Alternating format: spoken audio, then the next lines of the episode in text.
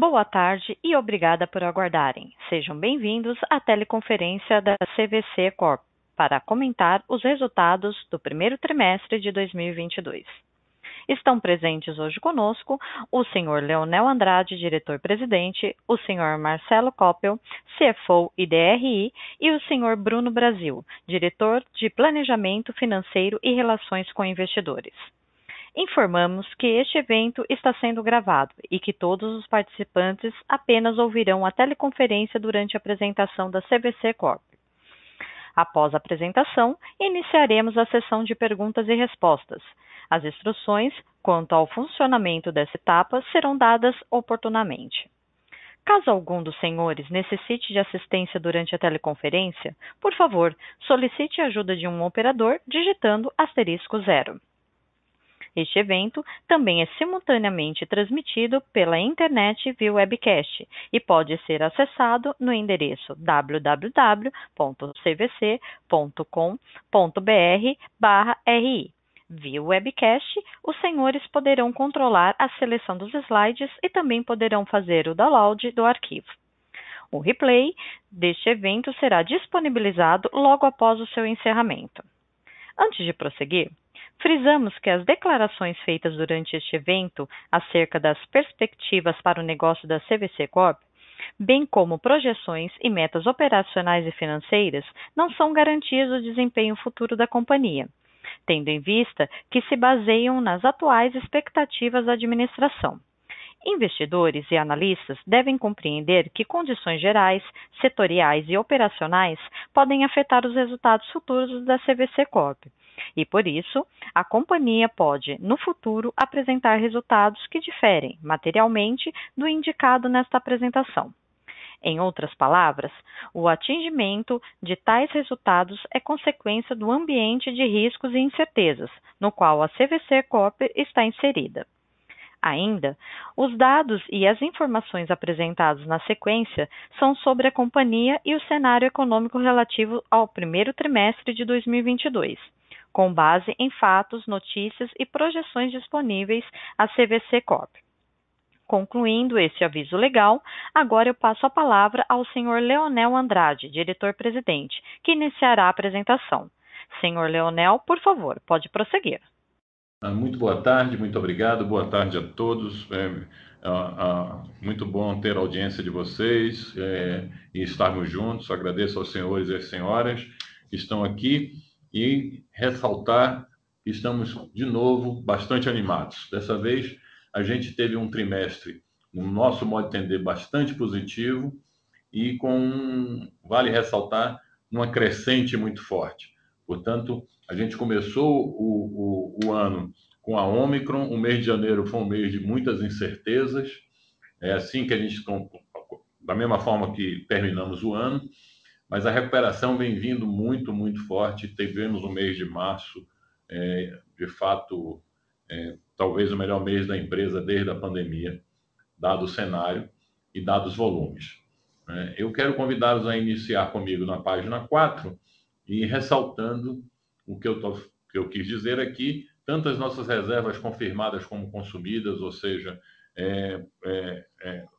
o movimento efetivo da companhia crescendo acima de 100%, mais do que o dobro de um ano atrás, o que mostra claramente a retomada muito forte no nosso caso. E vale ressaltar que a gente tem um compromisso e uma gestão extremamente conservadora, tanto em crédito quanto nas margens. Como eu sempre gosto de dizer, a margem é mais importante que o volume, embora o volume seja fundamental. Então, tenho muito orgulho do que foi feito nesse trimestre em termos de margem. O mercado de turismo normalmente não fala de margem, só fala de volume, e a gente tem as duas coisas muito bem performadas, vendendo de forma muito adequada. E também sendo muito conservador no crédito, tanto na pessoa física como no crédito no B2B. A gente poderia ter vendido bem mais e pode acelerar, mas a gente prefere, de fato, ter uma gestão conservadora muito bem equilibrada, com margens muito positivas. Um reflexo disso está no nosso EBITDA, que foi positivo. Eu acho que ainda é um EBITDA de recuperação, não é algo para ser comemorado pura e simplesmente, mas mostra que a empresa está evoluindo satisfatoriamente, que a gente tem muito controle da operação. Então, do ponto de vista da pandemia, foi sem dúvida um trimestre para ser muito bem visto. E o melhor é que continua o ritmo tão forte ou até maior, a gente vai falando, e provavelmente vamos ter pela primeira vez 2 trimestres consecutivos de crescimento. 2 trimestres muito fortes, e desde a pandemia, do início da pandemia, isso não acontecia. Se puderem passar para a próxima página, na página 5, eu vou também falar muito rápido. Nós estamos comemorando esse mês de maio, é um mês de muito investimento da empresa, comemorando os 50 anos da CVC, é um marco histórico. A nossa CVC é a top of mind, e agora, conforme eu tinha, inclusive, de certa forma, adiantado no call passado, muito investimento. Acho que agora é a hora certa. Nesses 2 anos na minha gestão na companhia, a gente segurou bastante investimentos em publicidade, por conta, óbvio, do momento da pandemia, mas agora, sem dúvida nenhuma, é a hora certa. Nós temos uma campanha muito marcante com a Ivete Sangalo, e essa campanha vai no mínimo até o final do ano, e os primeiros resultados são extremamente animadores nos primeiros dias de campanha, e assim acreditamos que vamos ter muito reflexo nos negócios nas próximas semanas e meses. Vale ressaltar que a companhia, que é o nosso negócio de maior margem, de maior visibilidade, está num momento muito especial, e ganhamos, inclusive, um selo, fomos reconhecidos como um selo de excelência em franquias, e também nesse negócio, de modo a garantir melhor margem, garantir nossa exclusividade, o nosso diferencial. A gente tem investido cada vez mais em exclusividade através de voos. Para dar uma noção para os senhores, nós temos nesse momento mais de 250 mil assentos exclusivos nossos para vender nos próximos 12 meses.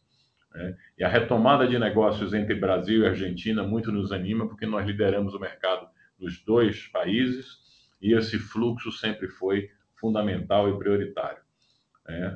Vale ressaltar também que a gente domina e tem a relação com todos os bancos grandes no Brasil e na Argentina, e que o Itaú, que é uma parceria mais recente, começa a ter cada vez mais produtos, e, obviamente, a performance tem sido muito, muito positiva, e, portanto, a gente está ainda no começo, mas o Itaú é o maior banco da América Latina em cartões de crédito, em volumes, e é a maior oportunidade de crescimento para a gente nesse momento, e está performando muito forte. Eu não vou me estender muito, eu vou passar para o Kopel. Eu acho que vale a pena a gente dar mais foco aqui nos números e em algumas novidades, e no final, além das perguntas, óbvio que eu estou aberto, eu tenho outros comentários a fazer. Por enquanto, agradeço a vocês. Kopel, por favor. Obrigado, Leonel. Boa tarde a todos. É prazer poder estar com vocês aqui. E eu queria já passar para o próximo slide. Na página 7, que a gente está olhando o Brasil com um pouco mais de detalhe, e a gente vê que o primeiro trimestre realmente foi muito forte, crescimento de cerca de 80% comparado com o primeiro trimestre de 2021, mesmo com os efeitos da Ômicron que o Leonel mencionou, que afetaram janeiro e fevereiro, mas o março veio realmente bastante robusto. Esse crescimento, a gente atribui ele à flexibilização das medidas de restrição, às viagens, abertura de fronteiras e avanço da vacinação ao redor do mundo. O mês de março foi o mais representativo no trimestre e representou 43% das vendas no período.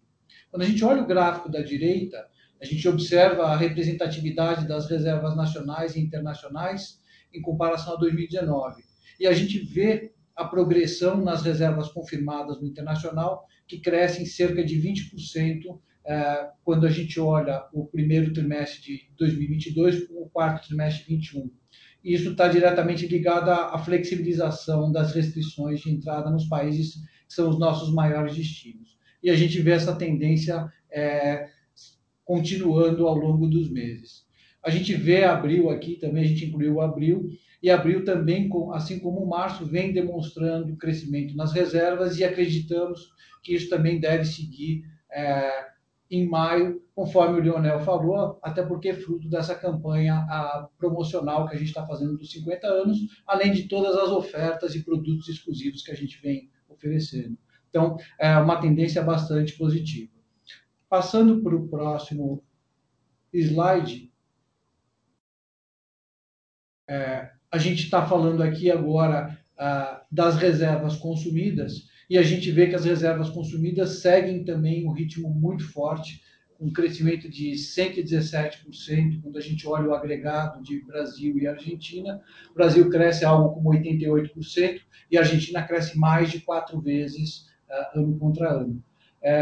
Vale notar também que a gente tem sazonalidade no primeiro trimestre. O quarto trimestre normalmente é mais forte por conta do início das férias escolares e festas de final de ano.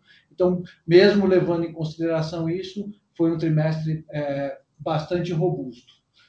No Brasil, a gente vê aqui o take rate, e a gente vê que o take rate vem se beneficiando daquilo que a gente fala, da oferta de produtos exclusivos, uma base de 11 milhões de clientes, que a gente chama de clientes influenciáveis. Isso aqui é fruto do nosso trabalho de CRM, onde a gente começa a ser bem mais assertivo nas ofertas que a gente faz de acordo com o perfil desses clientes. A gente tem influência do pricing dinâmico e também um mix mais favorável que a gente vem trabalhando, onde a gente começa a ter uma composição maior na parte do terrestre em relação ao que a gente vinha tendo. Esses itens influenciaram basicamente o B2C, que nesse trimestre acaba mostrando uma subida no take rate de 1,8 pontos percentuais.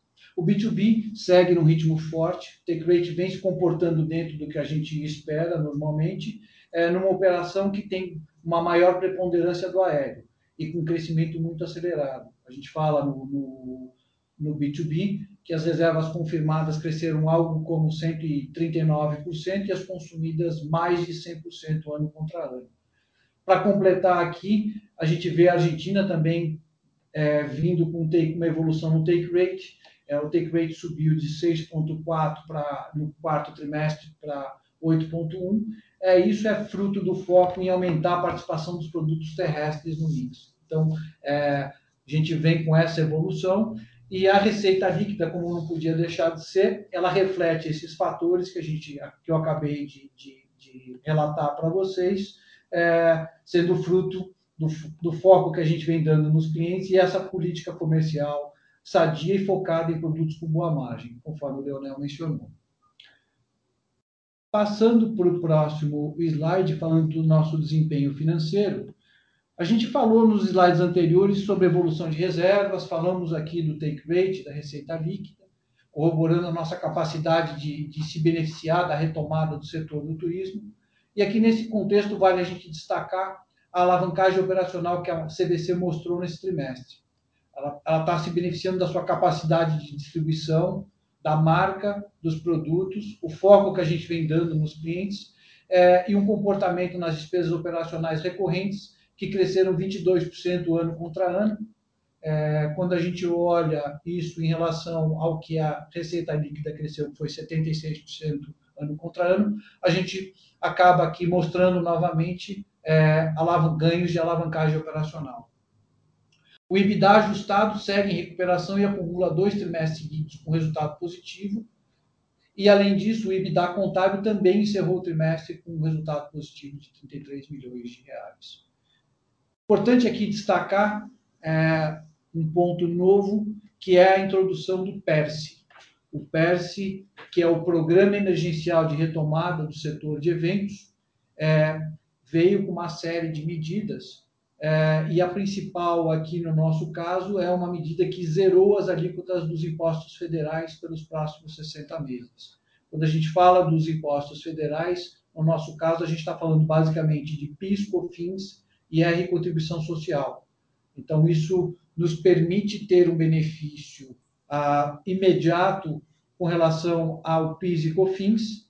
E assim que a gente voltar a ter lucro tributável, a gente começa a ter os benefícios do imposto de renda e da contribuição social.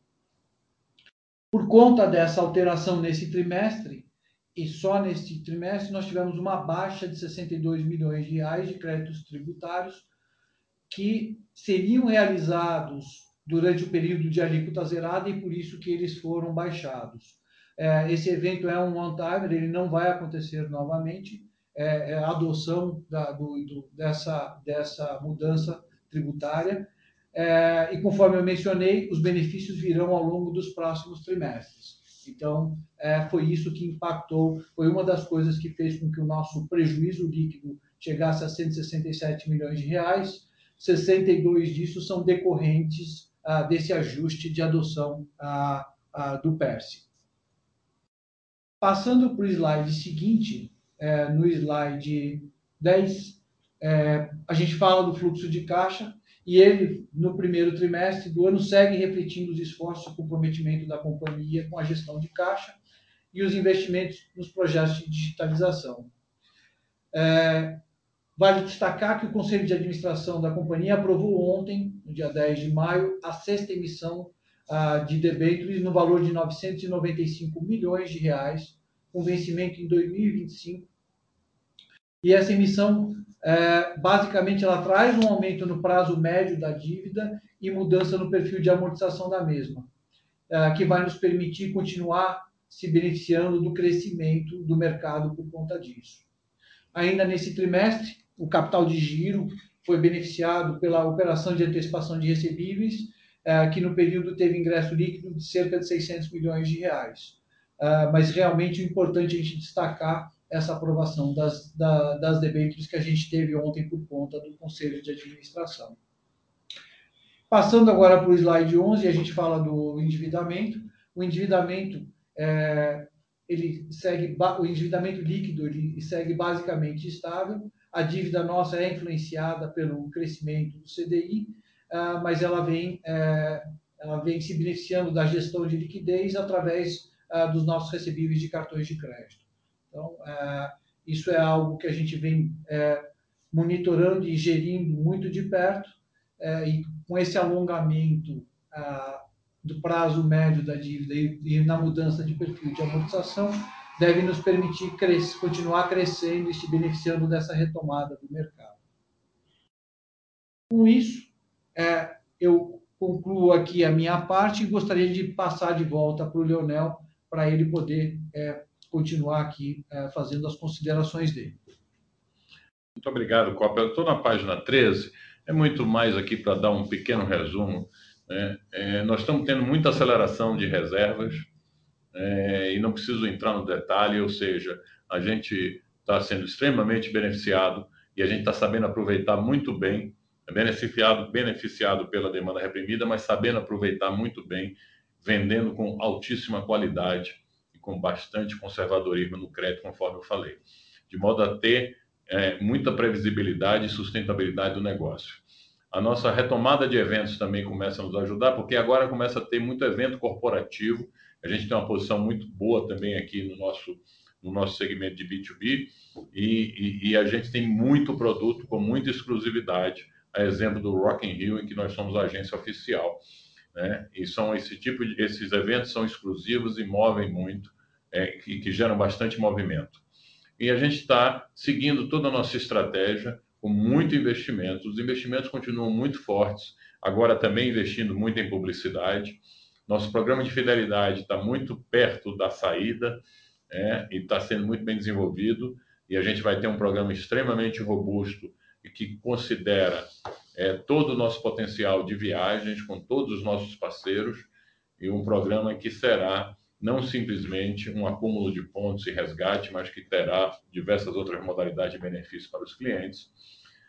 E também as nossas lojas com layout novo têm se mostrado de uma produtividade muito mais forte, estão cada dia, toda semana tem mais uma ou duas lojas novas, de modo que esse programa de expansão da nossa rede para o novo modelo tem andado muito bem, e a nossa dívida reestruturada nos permite, conforme o Kopel falou, nos permite ter confiança, muita confiança do nosso crescimento, da viabilidade do crescimento com a nossa capacidade de sustentá-lo. Portanto, eu vou abrir para perguntas e no final, estamos abertos a perguntas e no final eu volto a fazer qualquer comentário. Agradeço aos senhores e senhoras.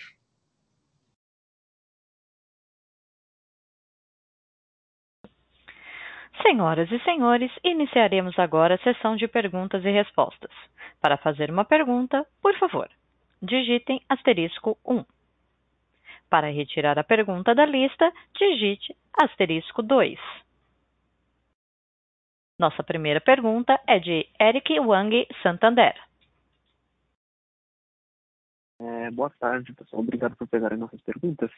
Do nosso lado, acho que são duas, né? Uma primeira para entender um pouco mais com relação ao ambiente competitivo, né? Como vocês têm visto aí principais concorrentes, sejam eles maiores ou menores, acho que buscando, né, se beneficiar aí desse movimento de retomada mais forte. E uma segunda aqui mais ligada ao perfil de dívida, né, pós essa emissão de debêntures. Então, como é que está a questão de prazo médio?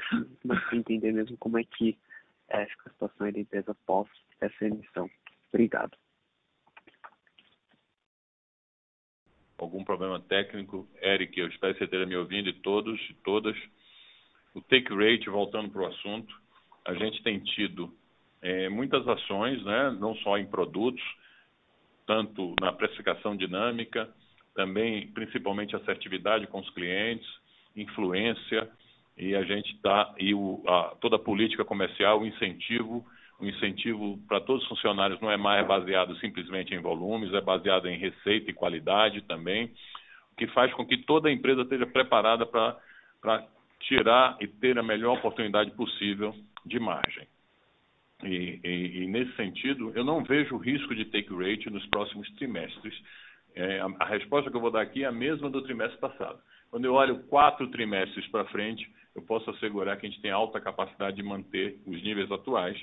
Na prática, esse trimestre foi de novo muito positivo, até um pouco bem melhor do que o anterior, né? Não só um pouco, bem melhor, principalmente pelo nosso negócio do B2C, que tem tido uma performance de qualidade maravilhosa. Portanto, não vejo risco de curto prazo, não, Eric. Acho que a gente pode partir do pressuposto de, no mínimo, a manutenção nos volumes atuais, na ordem de grandeza atual. Vou passar para o Kopel para falar um pouco sobre a sua seguinte pergunta. Obrigado, Leonel. Obrigado, Eric, pela pergunta. Na verdade, o que nós estamos falando aqui, se eu peguei a pergunta, Eric, a gente está falando de prazo médio, a gente está alongando a dívida para 2025, tá? Então, a gente está mudando a amortização. A amortização ela passa a acontecer no final de 2023, ao invés de ter amortização agora, logo no primeiro semestre de 2022. E o último pagamento dela vai ser na primeira metade de 2025. Então, com isso, a gente vai estar, depois eu te passo o número exato, mas o fato é que ela vai fazer com que a gente tenha o que estava previsto de amortizações para 2022 e 2023, passe a estar mais para o final de 2023 e terminando em 2025. Acho que é isso que eu posso te passar com relação a isso. Obrigado, Kopel, Leonel. Acho que só a primeira pergunta, Leonel, acho que provavelmente o começo da sua resposta é até cortado, a gente pegou a parte do take rate, mas a primeira parte, provavelmente, sobre ambiente competitivo, a gente acabou não ouvindo. Não sei se foi ali questão da conexão ou se a minha pergunta também acabou cortando, mas se puder comentar um pouquinho, a gente agradece. Sobre o ambiente competitivo, só um minutinho.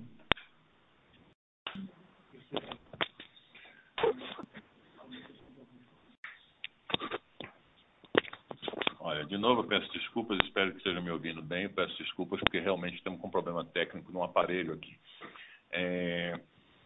Eu acho que o nosso ambiente competitivo, ele está, de certa forma, nos ajudando quando a gente vê uma concentração maior e uma fragilidade muito forte das operadoras pequenas e médias. A retomada prejudica muito, a retomada muito forte significa uma grande necessidade de caixa, então nós temos uma posição favorável para nós, mais um vento a favor aqui.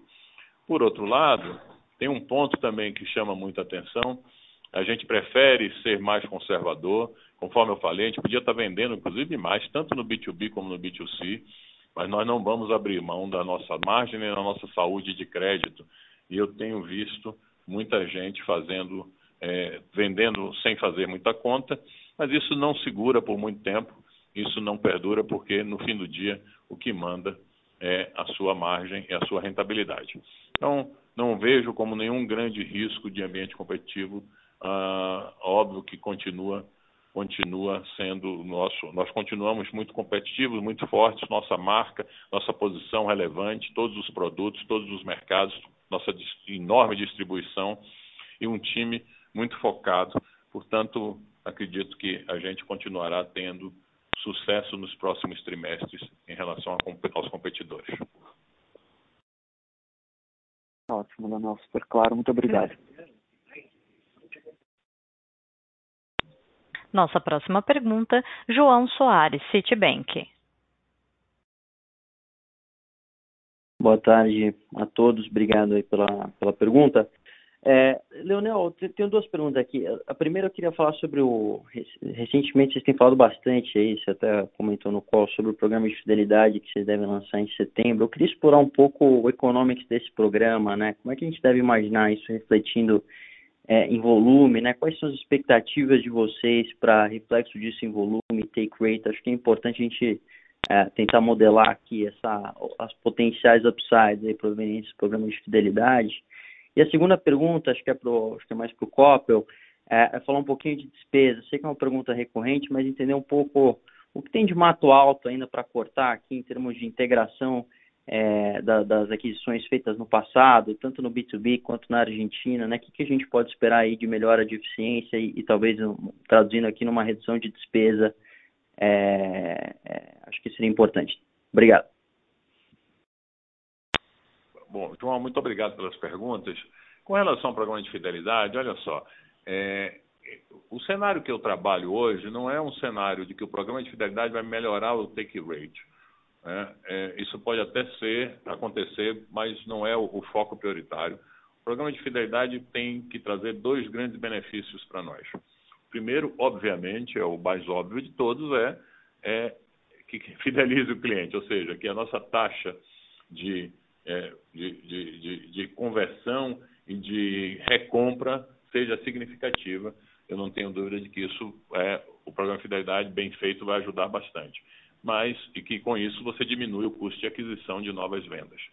Mas um outro ponto fundamental, que eu acho que é um diferencial enorme, é que um programa de fidelidade bem feito traz dinheiro na frente. É uma maneira da gente conseguir trazer recursos para a companhia e diminuir a pressão sobre o caixa, né? Então, o programa de fidelidade sempre traz um acúmulo na frente, o cliente vai acumulando para depois resgatar. E a gente tem sempre esse delta de spread. Isso pode configurar uma mudança muito importante para a companhia, dado que hoje o nosso modelo de negócio pressupõe sempre que a gente precisa ter caixa. Nesse momento, inclusive, conforme eu falei antes, isso está nos ajudando em relação aos competidores, né? Mas não é um modelo ideal. E o programa de fidelidade deve ser um maior diferencial para isso. Mas falar agora para você de números ainda é um pouco cedo. A gente está finalizando.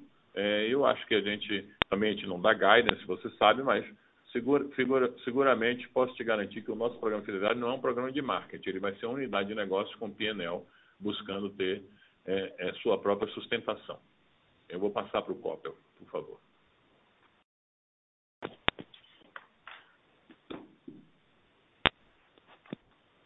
Alô.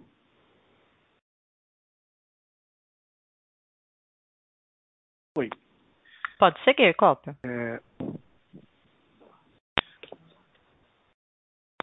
Bom, João, falando um pouco de despesas, você mencionou mato alto, aquisições não integradas e racionalização. O que a gente vislumbra para o ano é um cenário onde o SG&A está mais alinhado com a inflação e a gente vê a nossa receita mostrando um comportamento que acompanha o crescimento de volumes, né? Então, a gente está vendo isso nesse trimestre e é o que a gente estava falando da alavancagem operacional. Em termos de sinergias e ganhos, ainda não, esse ano a gente está fazendo bastante coisa, mas a gente vai ver isso se materializar mais no ano que vem. Esse ano o ganho ele vem de ter a despesa controlada e alinhada mais com a inflação no caso do SG&A, as despesas variáveis vão seguir o ritmo dos volumes, portanto a gente deve concluir o ano com esse ganho de alavancagem operacional que deve continuar acontecendo uma vez que a gente está com isso sob controle, principalmente o SG&A. Então, esse é o comentário com relação às despesas. As integrações que você mencionou na Argentina e aqui mesmo, tem muita de investimento em automação que a gente vai colher os frutos, mas isso especificamente deve vir mais para o ano que vem. Esse ano é muito mais a disciplina de ter a receita crescendo bem à frente da despesa. Está super claro. Obrigado pelas respostas.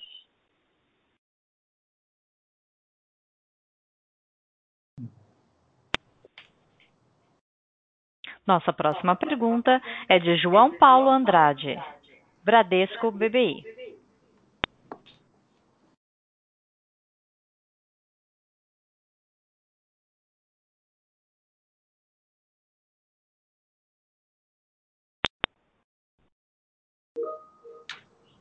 Senhor Leonel, pode prosseguir.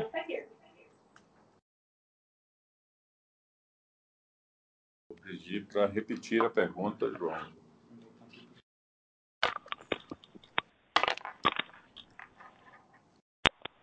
Senhor João, o senhor poderia repetir a sua pergunta, por gentileza?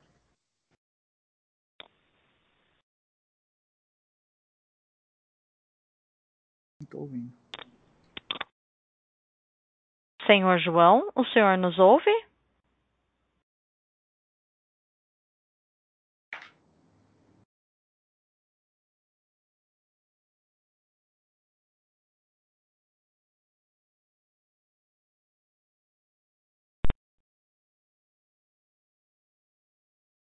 Prosseguimos com a sessão de perguntas e respostas.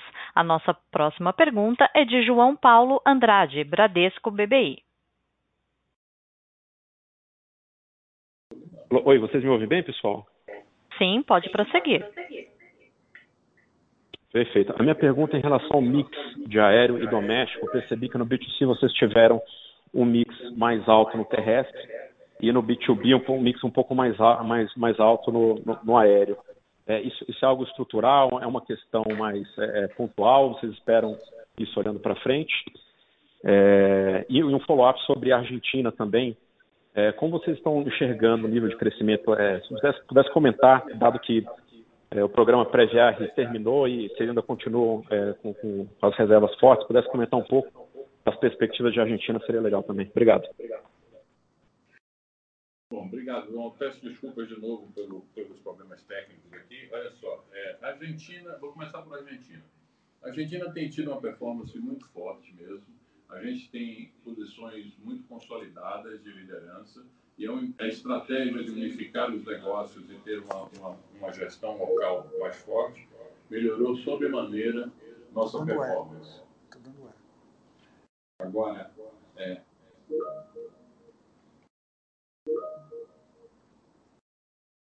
bom, de qualquer forma, lá eu acredito que a gente vai continuar performando nesse nível e o principal foco tem sido uma melhoria de take rate.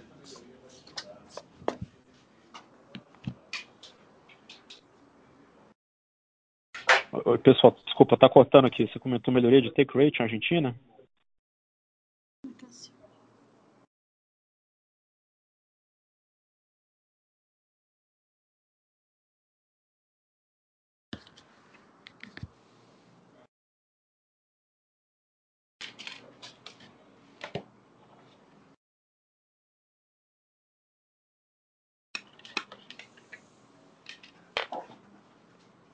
Senhor Leonel, pode prosseguir.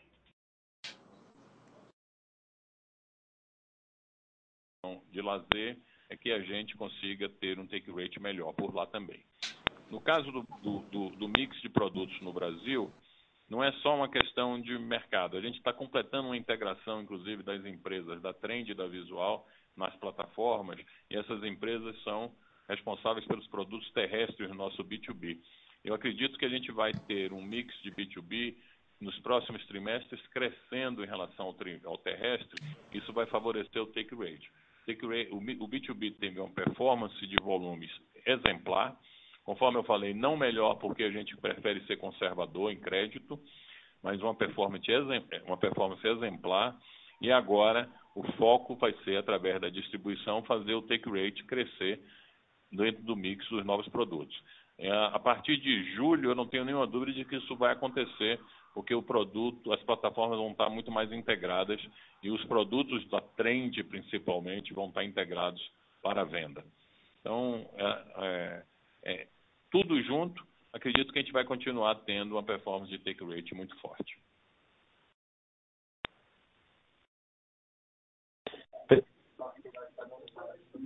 Perfeito, obrigado. Só uma pergunta, não sei se você chegou a comentar do B2C, mas acho que cortou para a gente.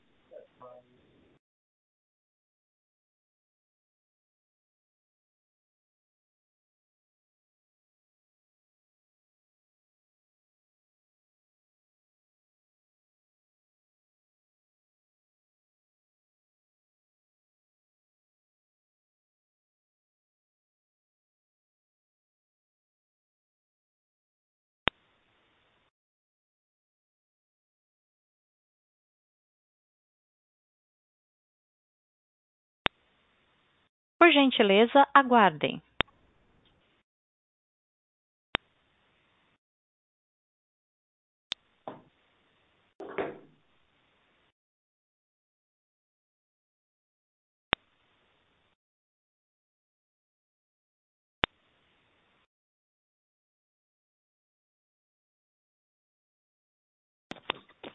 Oi, boa tarde, operadora. Consegue escutar a gente? Sim.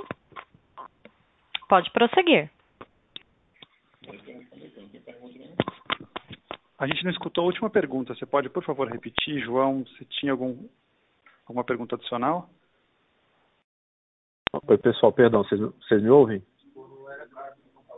Sim, escutamos bem. A pergunta João, seria só...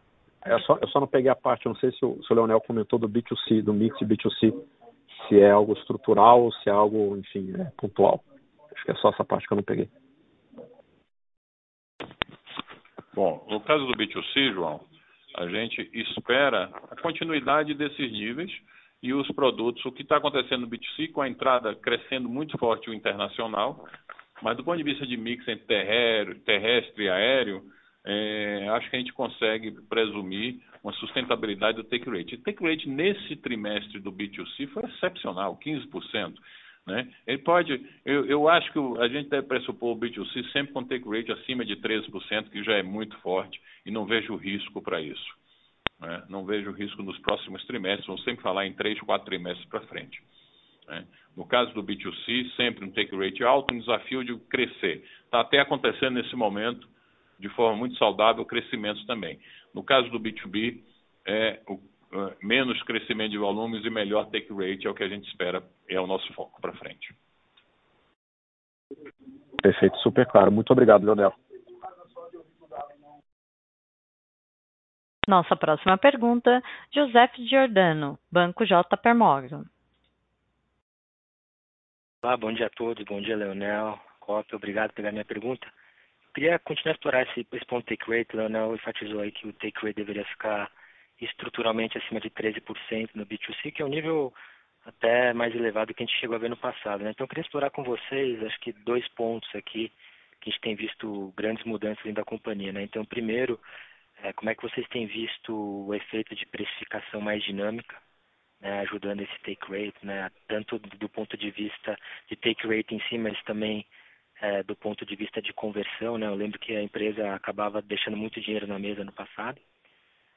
E o segundo ponto, ele vai um pouco nos pacotes onde a CVC toma risco, né? E vocês até mencionam que isso é um fator aí que ajudou muito no take rate do primeiro tri. Então, olhando para o approach, né? Antigamente tinha um approach muito errático, era cost plus e trabalhava muito pouco yield.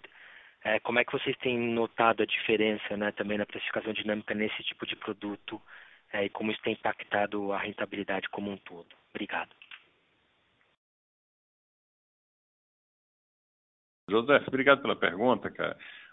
A boa notícia aqui é que a precificação está evoluindo, mas ela não tem ainda grande influência no número total do take rate. Né? A precificação já está dinâmica e consistente para todos os produtos exclusivos, principalmente aqui no caso os aéreos, principalmente o que se chamava antigamente de fretamento. A precificação também já está muito forte com os hotéis, mas ainda podemos dizer que é só o começo. Do ponto de vista de take rate, acho que nesse momento nós temos um conjunto de fatores. A precificação dinâmica, sim. Novos produtos, principalmente não só comprar bem, mas principalmente saber adequadamente, através da utilização da precificação e da utilização do CRM, colocar o produto certo em cada destino, origem, destino. É óbvio que o que você chamou de pacotes, mas que nós chamamos basicamente de produtos exclusivos, contribuem muito. E é claro que, nesse momento, as passagens aéreas estão absurdamente caras, todo mundo sabe, né, para o consumidor. E à medida que a gente tem os nossos voos exclusivos, a gente consegue oferecer condições extremamente melhores e como são exclusivos, isso fideliza bastante o cliente. Outro ponto fundamental no take rate, tudo isso que a gente foi plantando ao longo dos últimos anos, 2 anos, é um motor de influência, né? Cada vez mais forte, saber oferecer o produto certo para a pessoa certa. E aí a junção do CRM com plataformas fazem com que a gente se torne cada vez mais competitivo. Eu sempre digo, a gente sempre foi a empresa que mais conhece turismo no Brasil, a gente está se tornando também a empresa que mais conhece turista. E talvez nesse momento tão ou mais fundamental, os incentivos corretos e uma nova maneira não só cultural, mas de incentivo comercial, de se olhar para isso com toda a atenção. Então, como eu falei, ninguém mais, nenhum executivo, nenhum funcionário ganha dinheiro na companhia simplesmente por volume de vendas, né? E isso é mais importante agora que a gente tem um aumento de custo financeiro muito grande, né? A gestão do take rate e a gestão financeira são muito mais preponderantes agora, com a taxa de juros crescendo do jeito que cresceu, e a gente ainda tem a cultura do parcelado sem juros no Brasil, né? Portanto, a empresa que não olhar para isso não vai, é impossível que ela tenha boa performance, né? Talvez, Joseph, é isso que isso significa. Quando eu falei acima de 13%, seguramente a gente tem toda a capacidade no B2C de manter olhando os próximos trimestres, né? Nós não vamos, hora nenhuma, vender a qualquer preço ou vender sem qualidade. Isso eu posso te assegurar. Então, não sei se eu respondi bem, estou à sua disposição. Obrigado. Valeu, sim, Leonel. Muito obrigado. Isso. Nossa próxima pergunta será via web, do senhor Enzo Mogno. Caros, tudo bem?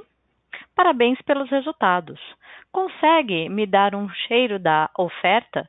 Qual deve ser os juros da débito? Quais serão os bancos estruturadores da emissão?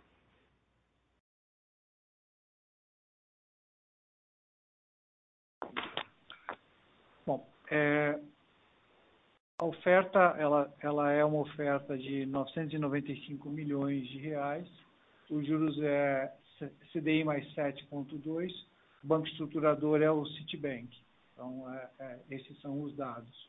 Apenas aqui para complementar a informação que ficou faltando, que eu não tinha dado, eu falei do alongamento da dívida, ela vai ficar com um prazo médio de aproximadamente 2 anos e meio.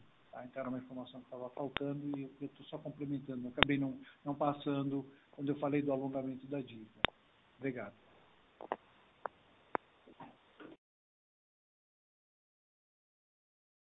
Obrigado. Lembrando que para fazer perguntas, por favor, digite *1. Para tirar a sua pergunta da fila, digite *2. Por favor, aguardem enquanto coletamos novas perguntas.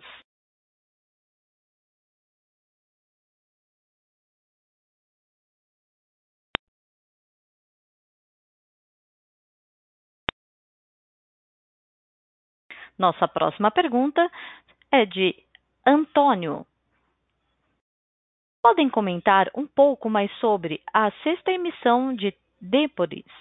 Tem garantia firme dos bancos? Montante mínimo para que a emissão saia?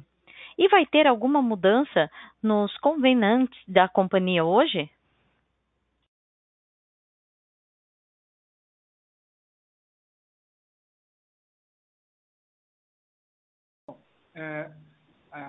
A gente vai estar falando com o mercado nos próximos dias, tá? A gente começa a falar com o mercado na sexta-feira e vamos estar em roadshow, então, na sexta e na segunda-feira, mas basicamente é uma emissão que já entra ancorada por banco, e ela tem uma característica de garantia, e a gente vai estar detalhando com os principais debenturistas, nós vamos estar detalhando essa emissão. Então, mas é algo que vai nos permitir, como eu falei anteriormente, o Leonel também, continuar nos beneficiando desse crescimento que a gente está vendo no mercado. Então, algo importante para a companhia e bastante atrativo para os debenturistas.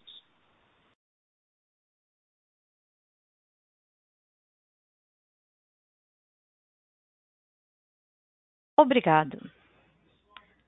Mais uma vez, para fazer uma pergunta, por gentileza, digite *1. Para retirar a sua pergunta da fila, digite *2. Por favor, aguardem enquanto coletamos novas perguntas.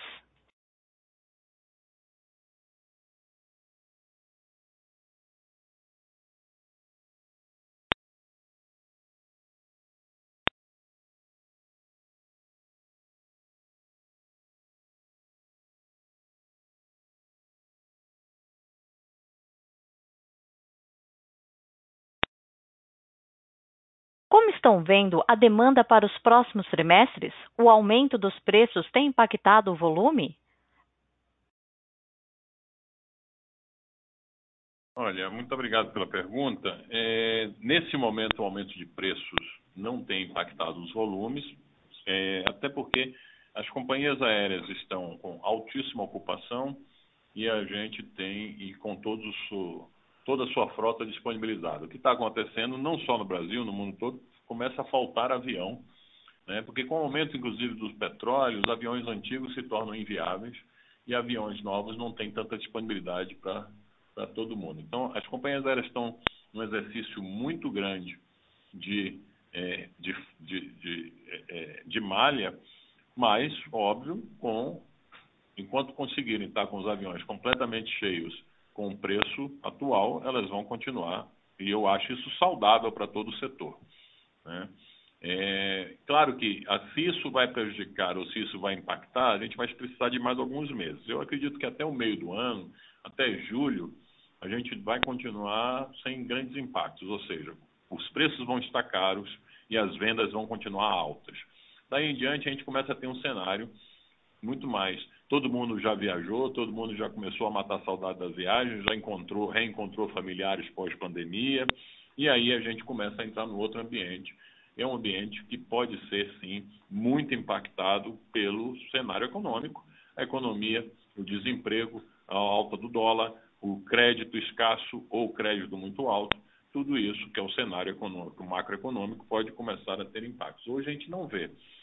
Para que nós, CVC Corp, que a gente consiga navegar bem dentro desse cenário desafiador, a gente tem investido tanto, né? Investido em produtos, investido em plataformas, modelos, principalmente influência, conhecimento de cliente, incentivos corretos, publicidade e também em pagamentos, meios de pagamento, hub de pagamentos, financiamentos, de modo que eu não acredito que a pessoa vai deixar de viajar simplesmente porque a viagem está muito cara, se a gente conseguir adequar produtos para ela. E, eventualmente, as pessoas vão se adequar. Uma viagem de 10 dias vai virar uma viagem de 6 dias, ou o que for. Mas podem ter convicção de que a gente enxerga os próximos trimestres de vendas muito positivas e muito fortes. E a gente protagonizando essa retomada, continuando no pique atual. Agradeço a pergunta. Obrigado. Nossa próxima pergunta é de Joseph Giordano, Banco JP Morgan. Obrigado pelo follow-up. Eu ia fazer uma segunda pergunta, me cortaram. A pergunta é para o Kopel. A gente tinha discutido aí ao longo dos últimos meses, talvez algumas ferramentas novas de financiamento da venda, né? Então, tentar sair um pouco, né, do modelo onde precisa tomar risco, você tem que precificar esses juros na sua curva de financiamento do produto e talvez tentar de alguma maneira originar empréstimo para banco, né? Até tentar tirar esse FII do boleto e o custo financeiro de antecipação da recebida da empresa. Eu queria entender como é que andam essas discussões hoje, e aí também como é que a gente conseguiria casar talvez isso junto com o cartão CVC, né? Eu acho que a gente tem uma parceria, mas nunca foi algo muito relevante, né, para a empresa. Obrigado. Em termos de meios de pagamento, a gente está investindo bastante no que a gente chama de marketplace de crédito. A gente está rodando com o piloto desde novembro nisso daqui. A gente deve estar adicionando novos parceiros a partir de final de maio, começo de junho, onde a lógica que a gente está trabalhando aqui é conseguir oferecer produtos de maior valor agregado, maior ticket médio para os nossos clientes, através do aumento de prazo, onde o cliente compra, passa a comprar em parcelas iguais com juros. O nosso objetivo aqui é viabilizar a taxas competitivas esse financiamento para o cliente. A CVC não tem o objetivo de ganhar dinheiro com o marketplace de crédito. O objetivo nosso é facilitar a venda para os nossos clientes. Com relação ao equilíbrio disso, com relação às vendas, isso se pluga com produtos diferentes, produtos exclusivos e produtos que a gente pode estar, como eu falei, tendo um valor maior e o cliente podendo comprar isso financiado. Hoje a gente já corre uma parcela muito pequena, para não dizer praticamente não corre o risco de crédito, dado que quando a gente faz o financiamento através da CVC, o cliente embarca praticamente quitado, ou seja, ele praticamente quitou todas as parcelas que ele tinha em aberto com a CVC. Quando o cliente financia num boleto sem juros com uma das nossas financeiras, o risco é imediatamente transferido para a financeira, portanto, o risco de crédito fica com a financeira. E as financeiras agora, com a entrada do marketplace, elas vão passar a oferecer o financiamento com juros e concorrer por isso, tá? Aqui ninguém vai ter a exclusividade, as financeiras, na verdade, concorrem entre si para ter o financiamento para cada um das fichas que a gente manda para elas, tá? Então, é uma forma que a gente encontrou de gerar competitividade e taxas menores na ponta. Essas são iniciativas, você mencionou a parte de cartão de crédito. O cartão de crédito também é um instrumento importante, a gente diferencia nas promoções o cartão de crédito, a gente também vem incentivando a emissão do cartão. Então, a filosofia, na verdade, é aumentar os meios de pagamento e não estar restringindo ou tirando um meio em detrimento de outro. A gente quer dar opções para os nossos clientes comprarem com vários meios de pagamento.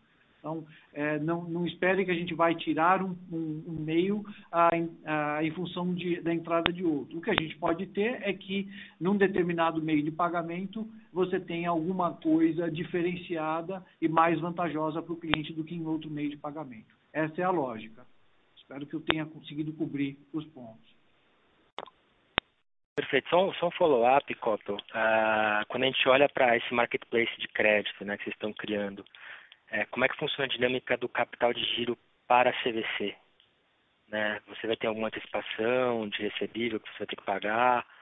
Como é que isso vai funcionar? Porque acho que pode ser, talvez, algo transformacional dentro dessa estrutura. Né? Basicamente, a gente recebe na cabeça. Tá? O marketplace de crédito é um financiamento com juros.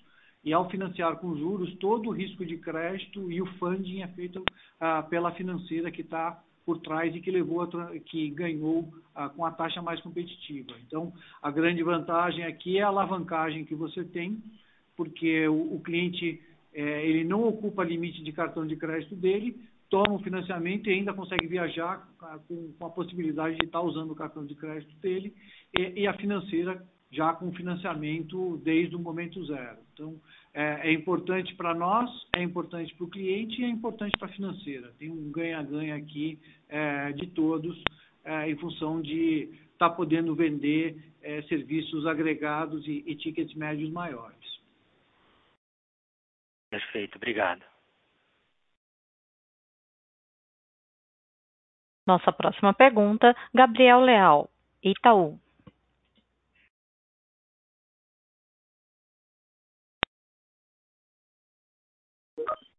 Oi, todos me ouvindo bem?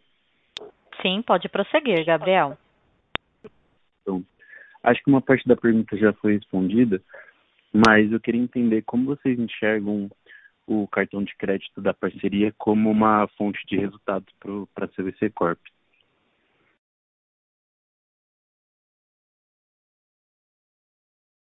Oi, Gabriel, obrigado pela pergunta.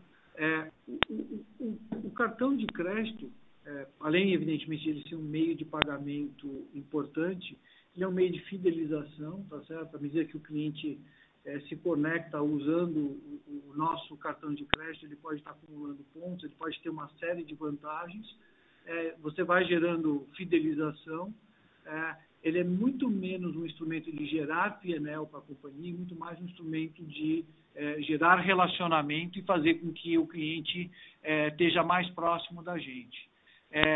Como eu falei antes, na resposta anterior, o cartão de crédito é um dos meios e a gente vai estar, sempre que tiver alguma alternativa nova e que a gente julgue interessante para os nossos clientes, a gente vai estar adicionando como meio de pagamento. Mas a gente enxerga ele hoje muito menos como algo para gerar P&L e muito mais para gerar conveniência e fidelização, recorrência conosco. Perfeito, muito obrigado. Encerramos neste momento a sessão de perguntas e respostas. Gostaria de passar a palavra ao Sr. Leonel Andrade para suas considerações finais. Por favor, pode prosseguir, Sr. Leonel. Bom, agradeço a todos. Eu quero só ressaltar em poucas palavras, ao completar agora 2 anos na gestão da empresa, acho que a gente está vivendo o melhor momento. E no call passado aqui eu falei de 7 motivos para acreditar na companhia: melhor time de viagens do mercado, investimentos recordes, companhia 100% operacional, dívida líquida reduzida, alavancagem operacional muito forte, nesse trimestre também foi muito forte, mais de 25 milhões de clientes com alta influência e capacidade de gestão nossa. E o 7º motivo, que era o vento a favor, agora o vento está mais a favor ainda. Quando eu me referia ao de vento a favor, lá eu falava de demanda reprimida, né? A pandemia recrudescendo e as pessoas, todo mundo viajando e comprando e procurando, buscas por viagem explodindo.